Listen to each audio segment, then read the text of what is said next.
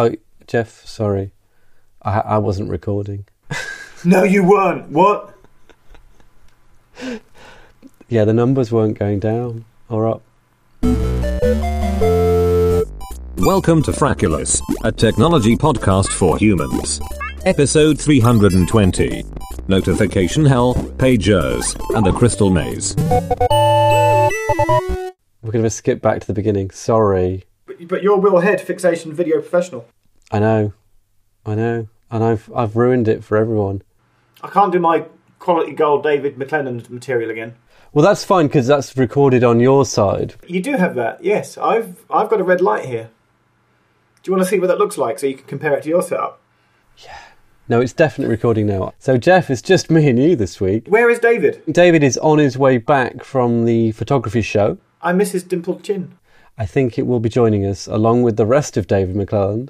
He's getting very famous. He's gonna he's gonna get too big for this. He'll be whisked off to you know Channel Five soon, right? No, he's already on Channel Five. And we're going to have to carve out his time, maybe talk to his agent to get him on the show. But in the meantime, we can talk Yes. about notifications, Jeff. We oh I I would love to talk about notifications. Can I give you my thoughts on notifications? Yes, I'd love to hear your thoughts, Jeff. the world has too many notifications. And this all came, this this came to a head, to use your surname, this week. I'm in a, I was in a WhatsApp group with about ten people, and I was trying to concentrate on something, and my phone just kept binging. And I literally, I sort of picked up my phone and I hurled it, but I hurled it into into into my sofa. Into a soft landing. I, I, I wasn't trying to break my phone, but I, I needed to. I was like, just stop being it. And I was like, you know. And this is one of the reasons why we've already did this last time. I don't want to get an Apple Watch because I just think I my my wrist all day would be like bing bing. I just spend all day checking my watch. Well, I found the watch is very good for triaging those kind of notifications. Triage. It's triage, yeah. It's basically it's deciding whether you have to do anything or not. But you're a video uh, editor by trade. Don't you find that sometimes you just want to concentrate on something? And I definitely have moments where I think I just want to do this for the next hour or two. And sometimes I've just I've just turned my phone off, and I I find I'm doing that more as I'm getting older. I want to be notified less. Well, I use Do Not Disturb quite a bit now. And I use that. I only started using it when I started wearing my watch at night, and then I did obviously didn't want it pinging all the way through. So I turn Do Not Disturb on when I go to sleep, and I turn it off when I wake up. But I do also, if I do need to get stuff done, occasionally I'll turn that on, and I found that works really well. And it's it's very clear on the watch when you've got it enabled, so it's, it's you don't end up leaving it enabled. What I do realise, though, in, in saying all this, is that I, th- I think my protests are going to fall on deaf ears uh, because I think we're in a world where people just want more notifications than ever, and so what, one of my friends amusingly went, "Oh, well, you, sh- you should join Snapchat." And Snapchat, I've discovered, is all is, is is about constantly just messaging people all flipping day. And obviously, I'm I'm not a, a luddite. Uh, I I know how to you know, turn off notifications, or at least I thought I did, until I went into the WhatsApp app, uh, where I discovered that uh, the WhatsApp app has has got a settings section for notifications, but the iOS control, you know, settings part of the iPhone also has obviously has notifications, and I'm going, well, whi- which which do you set? Which overrides which? Because you could logically argue that iOS overrides the app, and you could argue that the app overrides iOS, and I, I and I, there were so many options. I was like, I don't know which ones to try here, uh, and, uh, and I had a little strop, and I just deleted WhatsApp. Right. that was your solution to the problem. If, if there was just a label making it clear which over o- overrides which, that would help. But it's not. It's not clear, and I still don't know. So if you know, tell me. The, the easiest way to not get any WhatsApp notifications is to not use WhatsApp.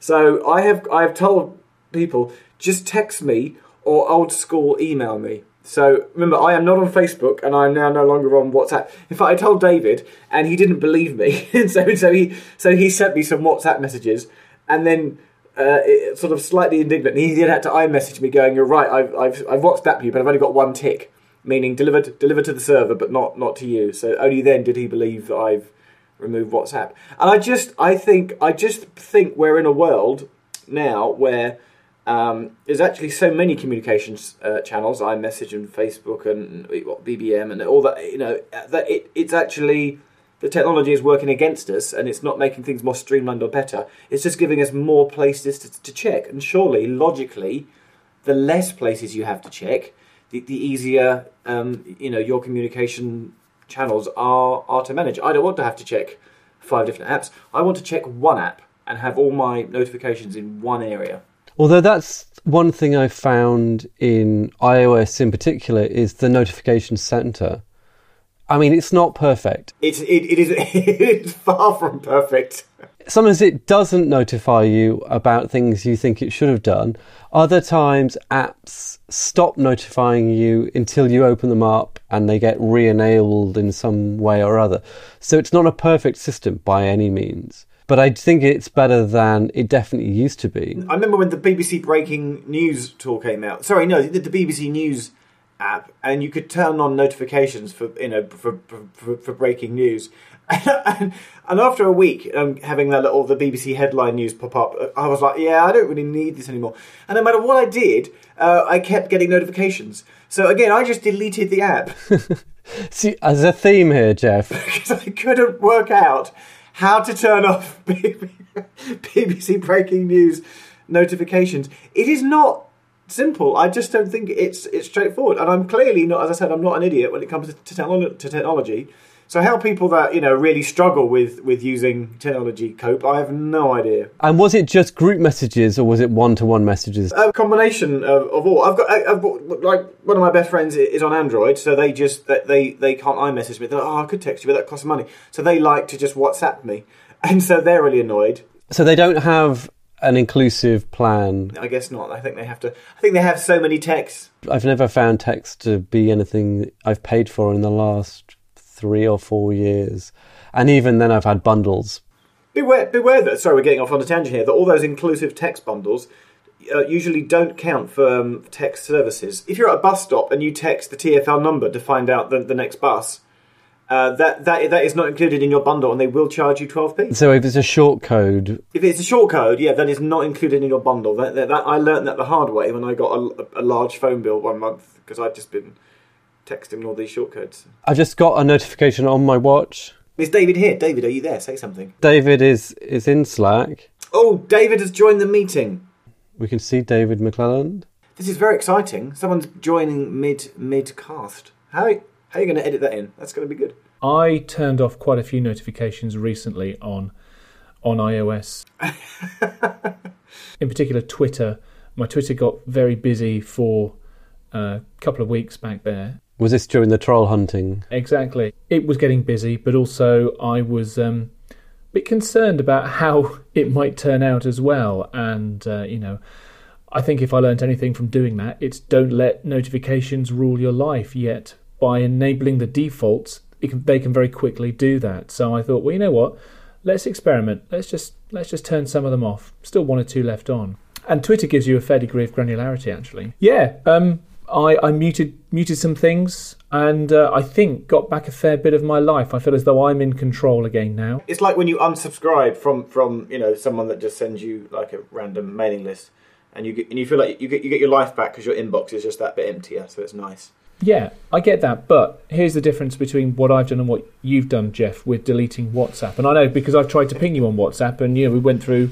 You emailed me to tell you that you were no longer responding to WhatsApps, and then I WhatsApped you just to see if it got the double tick and whether you actually received it, and whether it got the blue ticks to see if I'd caught you, um, but you hadn't. I haven't gone as far as deleting anything yet, um, although Vine is going to get deleted very soon because that's really annoying me. I, I, I just go to the app and check when I want to check it because, you know, I certainly get some value from the WhatsApp groups that I'm in, same with Facebook and Twitter. Weirdly, the same week that I deleted WhatsApp, I reinstalled Instagram on my phone and I've sort of been re I've sort of been re enjoying Instagram, but I really like the fact that there's no notifications on it, and it's just it's just when I choose to look at Instagram, I dip in, have a quick look. There's no ping every so often. It just I, I, I want I want a, a I, I just it does give you notifications. No, it can do, but I think I've yeah. somehow by default managed to not have that on. So I like the fact that Instagram doesn't doesn't notify me. So it's great. I just want to be notified less about things.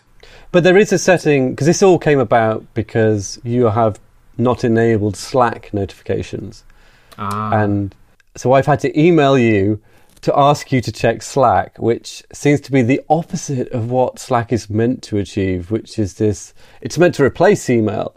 So I, I use Slack for two. I'm in two Slack groups. One this one and one something else in my, in my other life. And in my other life, I have it turned on, but only when I'm mentioned. I think, which I think is is a setting that you can do, and that's really nice. Well, that's what I was going to say. Maybe I should do that then. And then if I need you, rather than having to email you, Would you like to see me do it? I could do it right now. While you're doing that, Jeff, I, I think there's something else though, uh, and particularly with Slack for iOS. Uh, and maybe it's an Apple Watch thing as well, but I think it's when you come to rely on those notifications to the extent that you don't go and check the apps, either because of some miscommunication between my Apple Watch and my iPhone or, or, or something else. I've missed notifications. They haven't appeared on my watch or on my phone. And, you know, it's only when I go and check, I go, hang on a minute, I've got four missed messages there. I didn't receive notifications from them. So, in a way, I hadn't thought to go back and check them because I thought I would have noticed the notifications. Does that make you want to manually check things more often and, and not rely on notifications? It would be very easy to go down the route of having the worst of both worlds, wouldn't it? you know, to be constantly checking it and also to be pinged when you, you know, w- w- when you do get notifications. You know, it's kind of a, a double time drain. But I have found that notifications in iOS is imperfect. And that one thing I was saying earlier was that it's the built in apps seem to behave better for notifications than some third party ones. So I was using Inbox by Gmail for a while.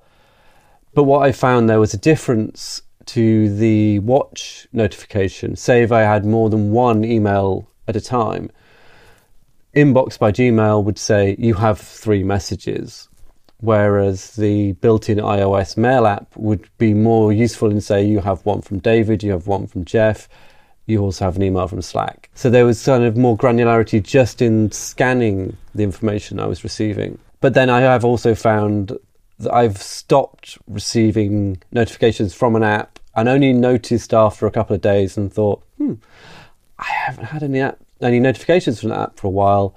Reopened it, and then that's re-enabled the notifications. So I think it's not perfect yet. No.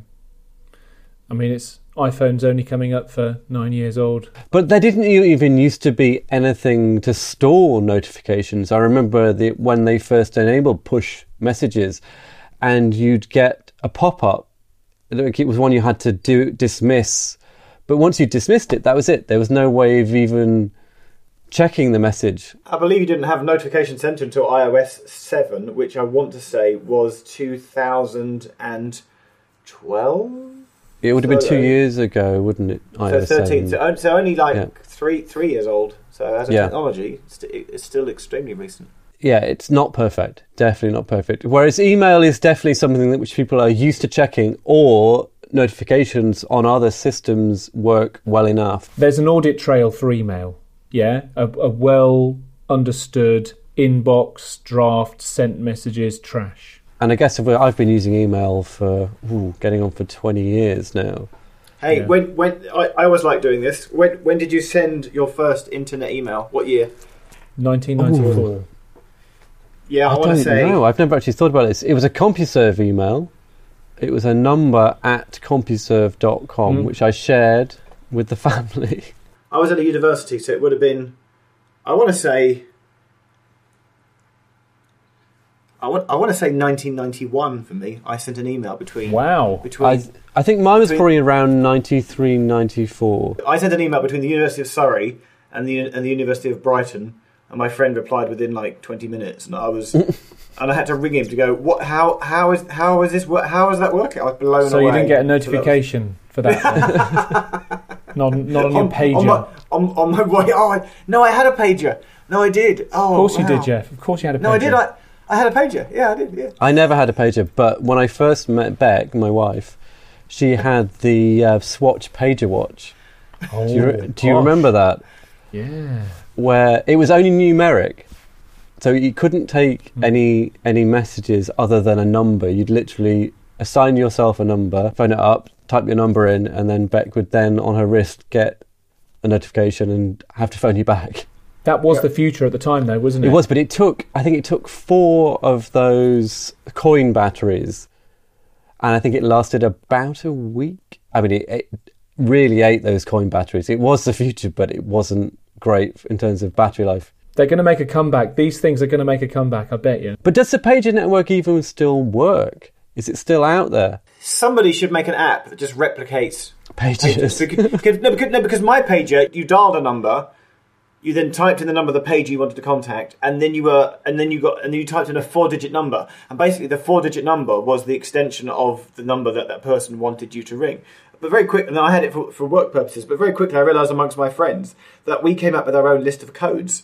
Mainly, all started with nine something because on the on the phone network where we worked, there, there was no phone extension started with nine, and so we just came up with a list of you know we literally had like a printout of nine codes, meaning you know let's go to here for lunch or let's meet up for a drink later, and we just used to page each other with all these codes. So I used it more for personal purposes than work purposes. But they weren't cheap. Those those pager messages were they? Uh, bizarrely, it was free on Orange back. I don't know why, but you could phone this number for, for free on Orange, from what I remember.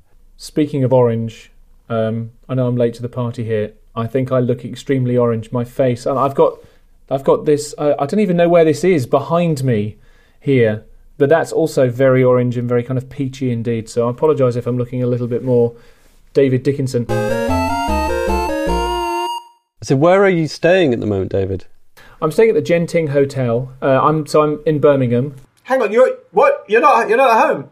I'm staying in a brand new hotel. It's only been open um, two or three months, I think, called the Genting Hotel, which is part of Resorts World at the NEC. And it's a welcome kick up the backside for nightlife at the NEC because you've got all these conferences, all these events that take place. And um, there's nothing here to do of an evening Apart from talk to your friends, apart from talk to your friends. Exactly. However, that has all changed with this new hotel, which is a, it's, it's a casino and it's a shopping mall and uh, lots of food. It's like having a mini Westfield just dumped next door to the NEC, which for those of you who've been to the NEC before, you will know how dire it has been in the evening here. So yeah, that, that's where I am. and what are you what are you up to? I am at the photography show, which is an annual event. It takes place over four days, Saturday through to Tuesday, uh, organised by Future Publishing, um, and I'm doing a basically a little TV station here, the the official uh, live stream where I get to go around the show, get hands on with cameras, hands on with lenses, uh, hands on with exhibitors sometimes. You must hate that, David. I hate it. I hate it. But also, I get to speak to some childhood heroes as well. Who have you interviewed? I've been following your Twitter Uh, today, I spoke with Chris Packham, who's a wildlife photographer. legend. Legend, exactly. Many people, even if they don't recognise the name, they'll recognise his face from Springwatch on the in the UK on, on Mm. and the really wild show. and the really wild show, exactly from the from the nineties, remember the nineties, maybe even the late eighties, kids. But no, he's he's ace. We had a really a really really good chat actually. Uh, he's a he's a really switched on um, guy. Offer talks a lot about perfection or the lack of, about creativity as well. And you know, th- this is a journey that I've been on because I've been doing this job at the photography show for, for the last three years now. Is I do tech, okay? I can talk about megapixels and apertures and dynamic range and all that sort of stuff, but it's a photography show. So, as much as the kit is really important for a lot of people, um, and me included, it the the camera itself almost isn't it gets in the way of the photography for a lot of photographers and that's what I hear time and time again they could not give a monkeys about the camera it's about the image it's about the subject it's about the moment and what story it is they're trying to tell or what personality they're trying to capture which leaves me feeling very humbled when I've just got really excited holding the brand new Canon 1DX Mark II 14 frames a second an incredible feat of engineering from Canon, but it's not about the camera at the end of the day. It's about the photograph. Um, so, so yeah, you know that there is that kind of constant battle there. And yesterday, I got the big D. I got David Bailey yesterday, Wow. which was an experience, and I've been warned How, quite. how old? How old is he now? Is he? He must be. He's late seventies. I think he was born in about nineteen thirty, late nineteen thirties. Nineteen thirty-seven rings a bell. Good- Goodness. Yeah. Um, I had, I had lunch at the Ivy with David Bailey once. Did you? I How did. was he? He was, yeah, he had some stories. He definitely had some stories. Yeah, he yeah he um, he doesn't suffer fools gladly. I guess you know people who have been in his job who've been asked every question under the sun, um, but you know it's one of those things where people are you know quite nervous interviewing him, and I'm like, well, you know what, I get what I get from him. You know, I'm I'm not Newsnight. I'm and whatever my first question was, I got a one word answer. and I could hear some chuckles from behind the camera. But I left my microphone because it, it was a handheld stick kind of uh, interview.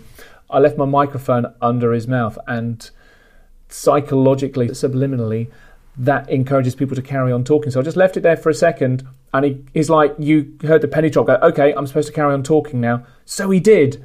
And from the beginning of the interview, where it was one word answers, through to the end, where the body language had entirely changed, he was facing me, he was looking at me, and he said, Good luck to you, kid. At the end, I thought, Yes, been on a real journey together in this interview. Well, I do remember that when I was, this is part of when I used to be a journalist, and we were invited by Lexmark with a group of people to have lunch with David Bailey. And there were probably about 10 of us, I think, there. And I'd had a bit of a chat with him, but obviously everyone was talking. And then um, I had to leave. I was on deadline, so I had to go back to the office before everyone else. And I was like, thanked him for his time, said I've got to go. And he was like, but we have, we've hardly talked. It's like, yeah, I don't think you're really here to talk to me. But it was very, it was very nice of him to. So, so, so, David, how are you enjoying the uh, the podcast so far tonight? It's all right. Sorry, I was giving a David Bailey answer there. It's all right. Uh, And I'm, hold, I'm holding my microphone. Look, see what I've done. Oh, I, yeah, I, yes, yes, very good, very good. Come on, I'm working with you, Jeff. I'm working with you. I got a, I got a prop. Okay, right, we won't try that again. Okay, that, that's that's more of a visual gag than a, than, a, than an audio one, isn't it? That doesn't really work. So we'll put that away. So, anything else to report from the show, David, that you've you've had hands on with? 360 cameras, uh, a few of those around. Um, Fly 360, we took a look at on the show. Um, hoping to have a look at the Ricoh Theta. That's the one that I'm interested in at the moment. I think that kind of hits the middle ground of achieving 360. The price is good, and it's not too much of a faff from the look of things. Because I've seen you sent me the link to the Click video or the Click program entirely in 360, and I think they're using six GoPros on a in a cage, That was one of their rigs, yes. and that just the post on that must be Yeah. awful.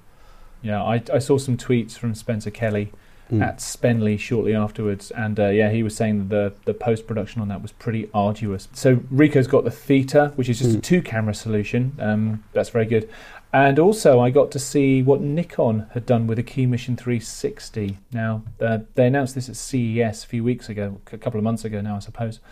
Um, and it's still beta, it's still pre production at the moment. Um, but uh, yeah, I was able to see some of the output of it, um, put on um, Oculus Rift headset as well. They were a little bit cagey about some bits of it still. I think it's going to launch just after the Olympics, just in time for Photokina, which takes place every two years in September. One of the challenges with the 360 cameras so far has been image quality. I don't think that would be so. I, sh- I wouldn't think that would be a problem with Nikon. If Nikon's putting its name to it, image quality has to be absolutely rock solid. So maybe that's where Nikon's using its point of differentiation. But it's essentially the same. It's two cameras, super with, with the images actually overlap uh, each other on on the side, so they've got a bit of extra uh, fluff room to do the stitching together with. One thing I'm struggling with for 360 video from a production point of view Mm-hmm. is where do you put the crew? Because I'll I'll set up a shoot and we all arrange ourselves behind the camera. So you can have a sound guy, you can have a second camera up, you could have just someone running questions, someone doing the interview. You could have three or four people on the shoot. Plus you've got PRs, plus you've got other people involved. And the idea is to make the front of camera to look as beautiful and tidy and as non-distracting as possible.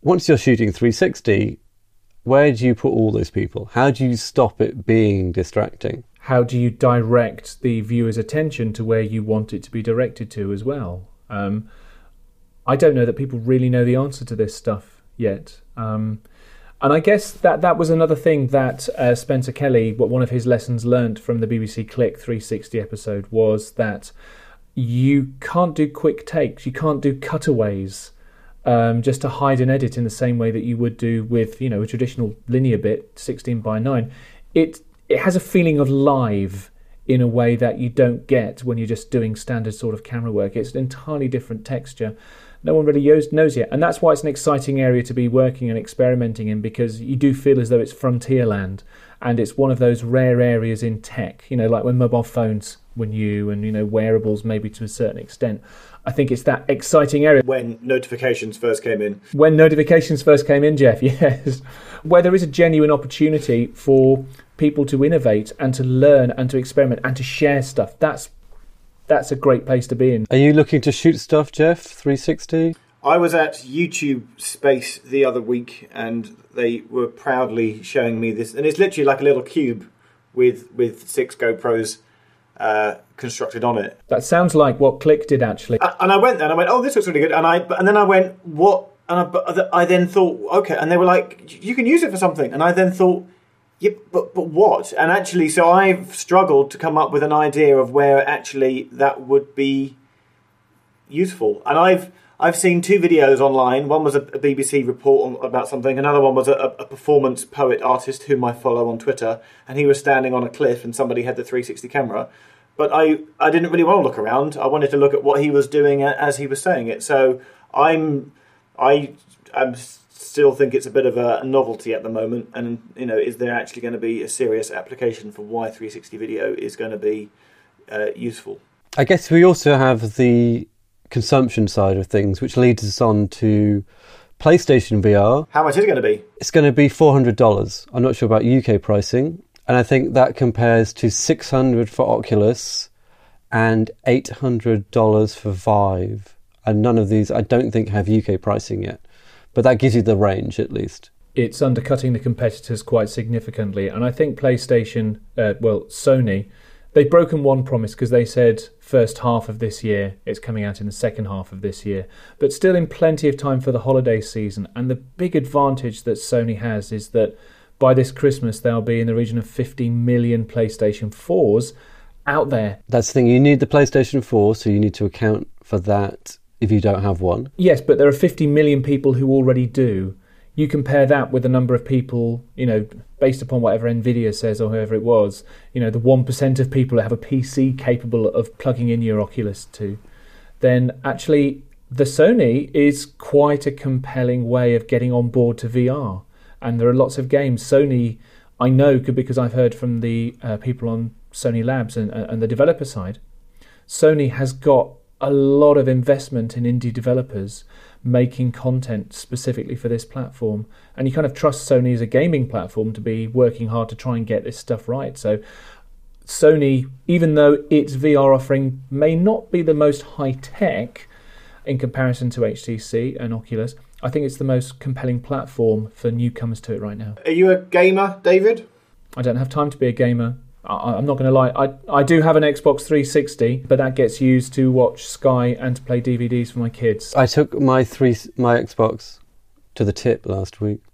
Did you? You mean you mean you mean the recycling depot? You recycled it. I did. Yes? I took it to the recycling and waste management centre, and it was placed on the table to then be binned, no doubt, by somebody else when they go. No one wants a 360 anymore. Not even a museum. It's been sat unplugged for so long and it's got to the point where it's like, why am I even keeping this? Sad days. I was going to say, Jeff, you were just saying how 360 video you feel as though that's a bit of a novelty without content at the moment. Uh, what's your take on VR? Um, Undecided then.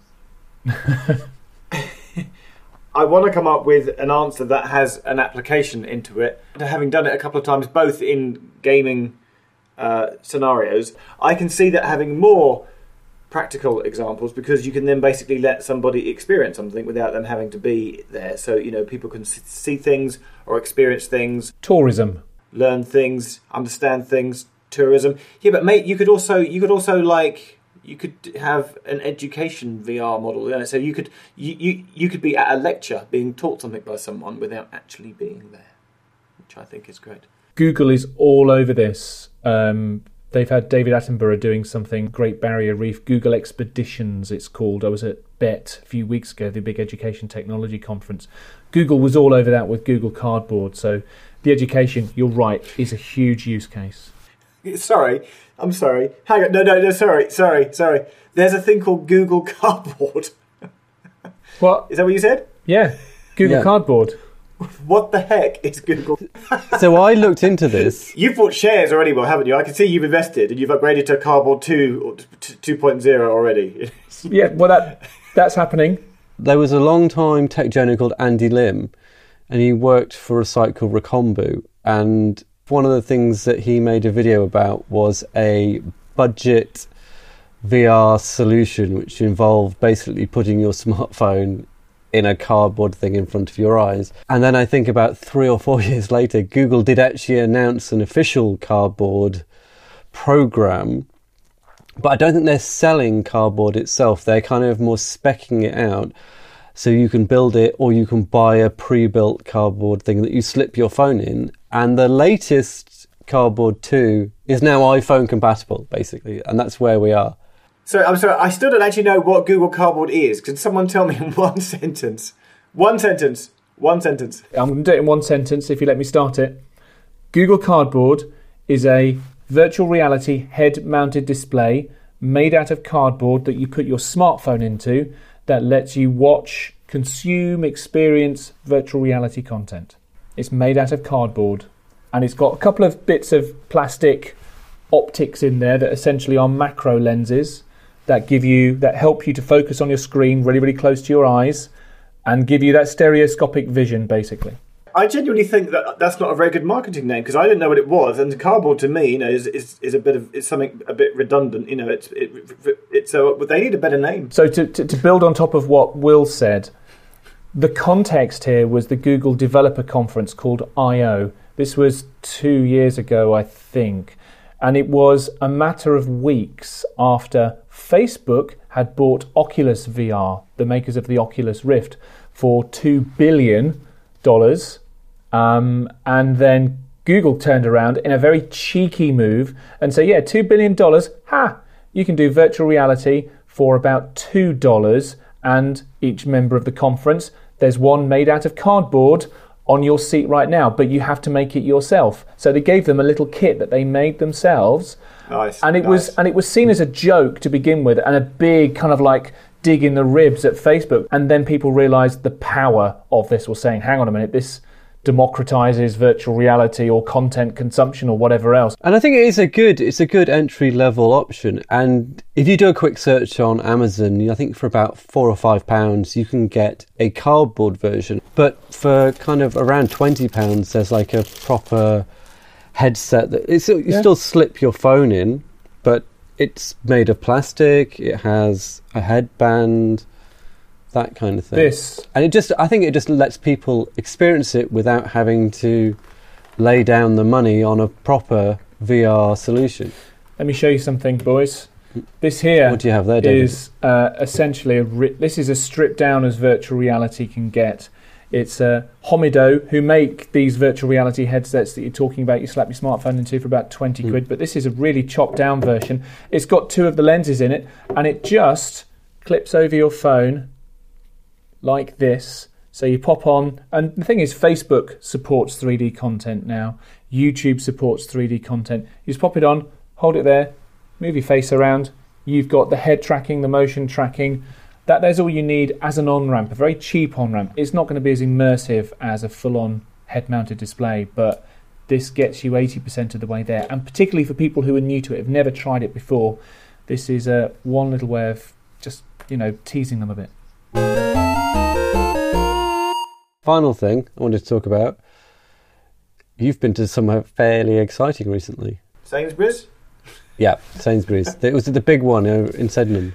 And it's really, no, there's a giant mega mega Sainsbury's in Sydenham. I, I still get I still get from a man who's been used to going to Tesco like local his entire life to walk into a big Sainsbury's. It's it's a little bit mecca. It's a beautiful thing. Somewhere slightly less exciting than Sainsbury's, but still quite exciting nonetheless. For anyone that grew up in the 90s. Visit that I took to the Crystal Maze last week as I got on the press list. I, I, I did think that was so. I work for a, a London website called Londonist.com, and what was uh, amusing is that I noted that is that there was like a pecking order in which in which people got to go. So so all the big boys went first. So like all, all the, they had three press days: the Wednesday, Thursday, Friday. So the Wednesday was like all the TV stations and uh, and, and the radio stations and, and then the Thursday was like all all, all the uh, was all the newspapers, and then the Friday was all like the blogs and websites. so I was on I was on the blog blogs and website stage. We're obviously considered third tier, which I always thought was interesting. Was there tiering within the third tier? Were there Oh, like individual ooh. bloggers who do stuff? But you know, because the Londonist, I'd say it's much more than a a blog, but by a long stretch.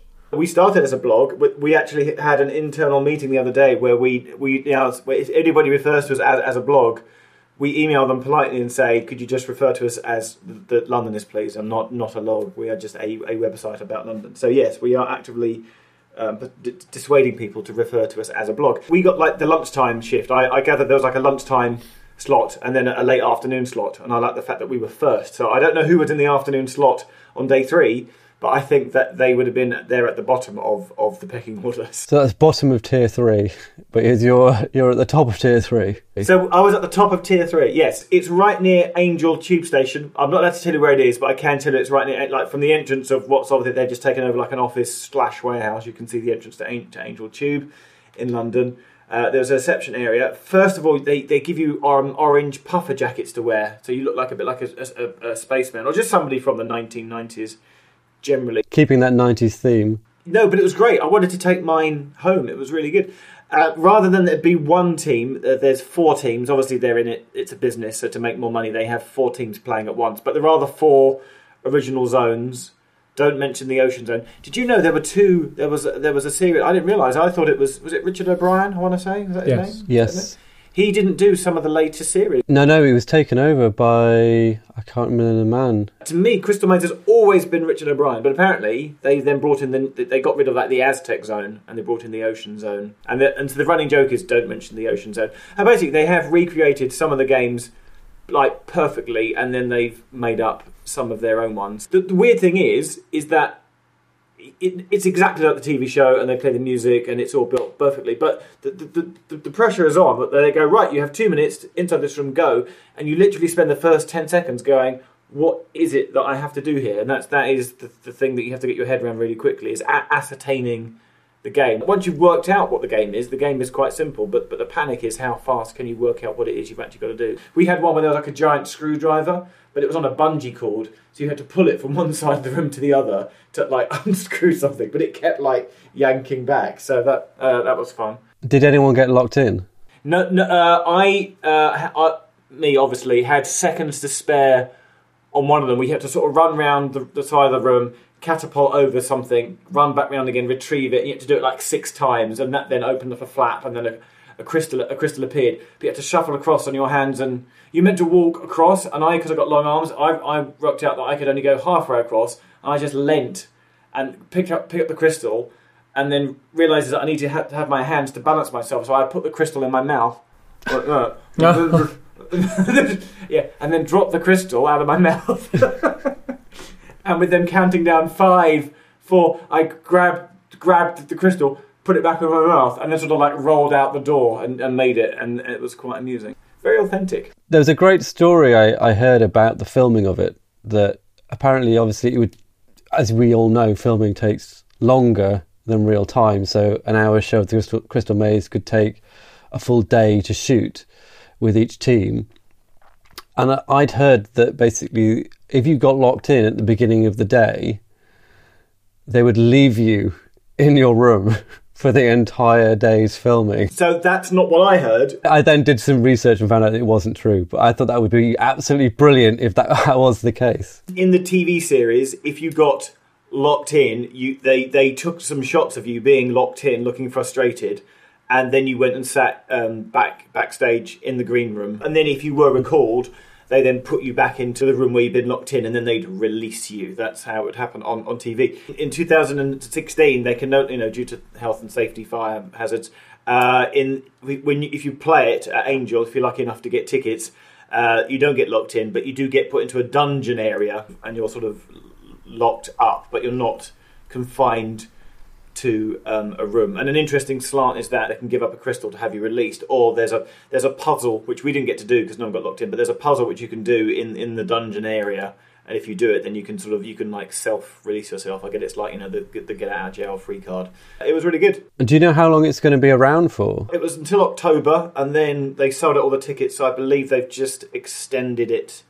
So I think it's crystal-maze.com so that more tickets are for sale. It's 50 quid though during the week and then 60 pounds at the weekend. It's not cheap. We were discussing this, but we were saying how much is Secret Cinema? Secret Cinema is, is I think, it's up. It's, it's even more, isn't it? It's like seventy pounds or something, and you don't get to do anything except watch a film. You get to dress up in a place you don't know where you're going. Yeah, we, you pay for the costume, but the Crystal Maze, you do actually. You get a puffer uh, jacket to wear. You do get a puffer jacket. I love the puffer jackets. Weirdly, there's a weird balance. The less there are, the less number of people there are on your team, the more games you get to play, obviously. But the more people there are on your team, the more time you have at the end to grab the golden tokens. And then the brilliant thing they told us is that so the, the dome is there, the final dome, and they apparently got they found the people that manufactured the dome for the TV series, and they got them back in to, to they got the same design people in to build it for them, and they then told the story that in some instances on the TV series, the automatic blowers that blew up, you know, the gold and silver tokens didn't work. So there were literally four men, you know, like crew, lying underneath with like leaf leaf blowers blowing up. That, that's how it did it. But here in, in, in where they've recreated it to play, um, there are, I gather, there's, there's no men with leaf blowers. There are just machines. That was another difference. In the original TV series, you got a point, I think, for every gold token you grabbed, and but you got deducted a point for every silver one you grabbed. They wouldn't go into details, but apparently this was technically too complicated, and so in, in the crystal maze here, there are no silver tokens, just just the gold ones. I'm I'm slightly disappointed to learn that the silver tokens aren't involved because I had a theory watching it, thinking that you'd actually be better off having a few people randomly taking the tokens from the air, but they have one person stationed just at the box Mm. who Ta- is taking out yeah taking out. So literally, people are passing them to the person who's then doing a filter, That's a great that idea. would and that was the way to win the crystal maze. But mm. now, obviously, I will never know if that is the case. But no one ever did it. They just went haphazardly, grabbed tokens, shoved them in the box. Yeah, yeah, but it's not. Fools. Will, it's, Will, Will.